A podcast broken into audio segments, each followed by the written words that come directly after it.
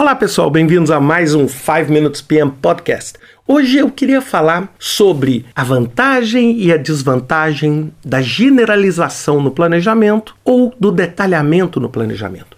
Sem dúvida nenhuma, quando a gente tem um projeto ou quando a gente tem um objetivo, a gente fica sempre nesse balanço. Até quando o detalhe é bom? Eu devo detalhar muito eu devo deixar um pouco mais genérico. Então vamos só entender essas duas áreas, esses dois departamentos. Primeiro, toda vez que você faz um plano mais genérico, sem dúvida nenhuma, você faz um plano muito mais aberto, um plano muito mais adaptável à mudança. Sem dúvida nenhuma, é um plano muito mais fácil. Por exemplo, quando eu pego e coloco atividade de mais alto nível, quando eu aloco, por exemplo, recursos genéricos ao invés de alocar recursos específicos. Então eu tenho toda uma vantagem em termos de flexibilidade, o que sem dúvida nenhuma me dá uma flexibilidade maravilhosa para um ambiente que muda muito. Por isso que esses modelos ágeis hoje estão muito em alta, muito em voga. Ah, vamos falar de agilidade. Sem dúvida nenhuma, uma das características principais da agilidade é você, vamos dizer, fazer um planejamento muito mais genérico, muito menos detalhado. Você trabalha com uma linha e um direcionamento e deixa as coisas acontecerem. Já no detalhado, sem dúvida nenhuma, dá muito mais trabalho de fazer. Agora, sem dúvida, ele te permite ter um controle muito mais alto. No entanto, ele é muito menos flexível. Então, quando você pega e detalha e detalha, pega aquela lupa e vai lá no detalhe, sem dúvida nenhuma você tem muito mais controle daquele projeto. Agora, naturalmente, você vai ter muito menos flexibilidade. E aí muita gente vai me falar, poxa, então um é o bom, o outro é o ruim. Não, de forma nenhuma. Existem critérios relacionados ao tipo de projeto, ao tipo de contrato, que vão favorecer você a ir mais para um modelo um pouco mais genérico ou um modelo mais detalhado. O primeiro deles é que tipo de contrato você tem. Se você tem um contrato onde você, como gerente, a sua equipe de projeto, é remunerado por hora, você tem um contrato um pouco mais flexível do ponto de vista financeiro e do ponto de vista de prazo, sem dúvida nenhuma você pode explorar um contrato um pouco mais genérico, porque sem dúvida nenhuma, quando você tem esse tipo de contrato, você está transferindo o risco para o seu cliente. Agora, quando você tem o que a gente chama de FFP ou Fixed Firm Price, um contrato de preço fechado, sem dúvida nenhuma, o risco da generalização passa a ser todo seu. Por isso que, por exemplo, quando você tem um modelo ágil com uma equipe onde você tem um orçamento um pouco mais flexível, etc., sem dúvida nenhuma você não precisa detalhar muito. Agora, se você está, por exemplo, construindo um, terminal de um aeroporto, esse detalhamento fica bastante crítico para você, é? porque se você errar um pouco, você estoura o seu orçamento e quem é que vai pagar esse estouro? Segundo critério que você usa, é a experiência do time.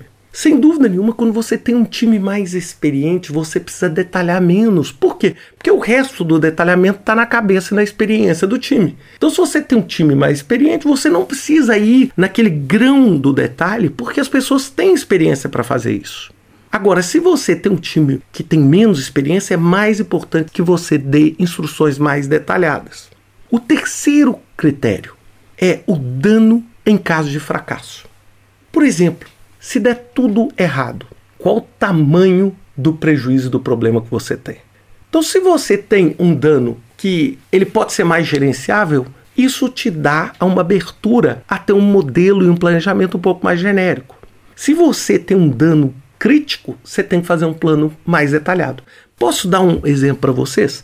Vocês sabem que em 2021 a NASA vai lançar um novo telescópio que possivelmente vai substituir o telescópio Hubble, chamado James Webb. Esse projeto ele só tem um problema ou um problemão. Uma vez lançado, acabou, porque a órbita que ele vai ficar é uma órbita um pouco mais distante, onde você não consegue dar manutenção depois. Deixa eu traduzir. Se der alguma coisa errada, fim da linha fim da linha, você perdeu todo o telescópio.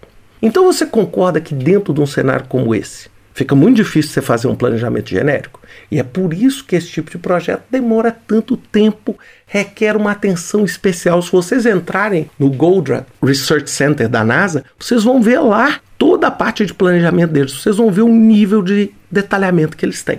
Agora, é lógico, você que está escutando esse podcast possivelmente não faz parte do time do James Webb da NASA e também não faz parte do movimento Go Horse caótico, onde você não faz plano nenhum.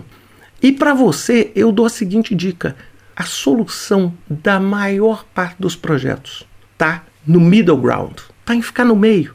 Como que é ficar no meio? É você detalhar aqueles pontos críticos e deixar aberto, permitindo essas variações. E é por isso que hoje eu tenho falado muito desses modelos híbridos, ou seja, você não precisa ir no radical ágil e não precisa ir no radical de planejamento. Existe ali um ponto no meio do caminho onde você consegue basicamente se beneficiar dos dois, se beneficiar dessa adaptabilidade dos modelos mais genéricos e se beneficiar de um controle maior e de uma previsibilidade maior do modelo detalhado. É isso que eu falo. Por isso que eu sou radicalmente contra essas coisas assim. Ah, eu tenho que seguir uma metodologia, um processo, ou eu não devo. Não, gente, use todas as ferramentas do seu canivete suíço, mantenha esse common ground, entenda qual é o seu projeto, dependendo das características do seu projeto, você vai ter que detalhar um pouco mais, dependendo das características, você vai poder deixar um pouco mais genérico. Não, é? não existe aquele termo one size fits all. Pensem nisso e até semana que vem com mais um 5 Minutes PM Podcast.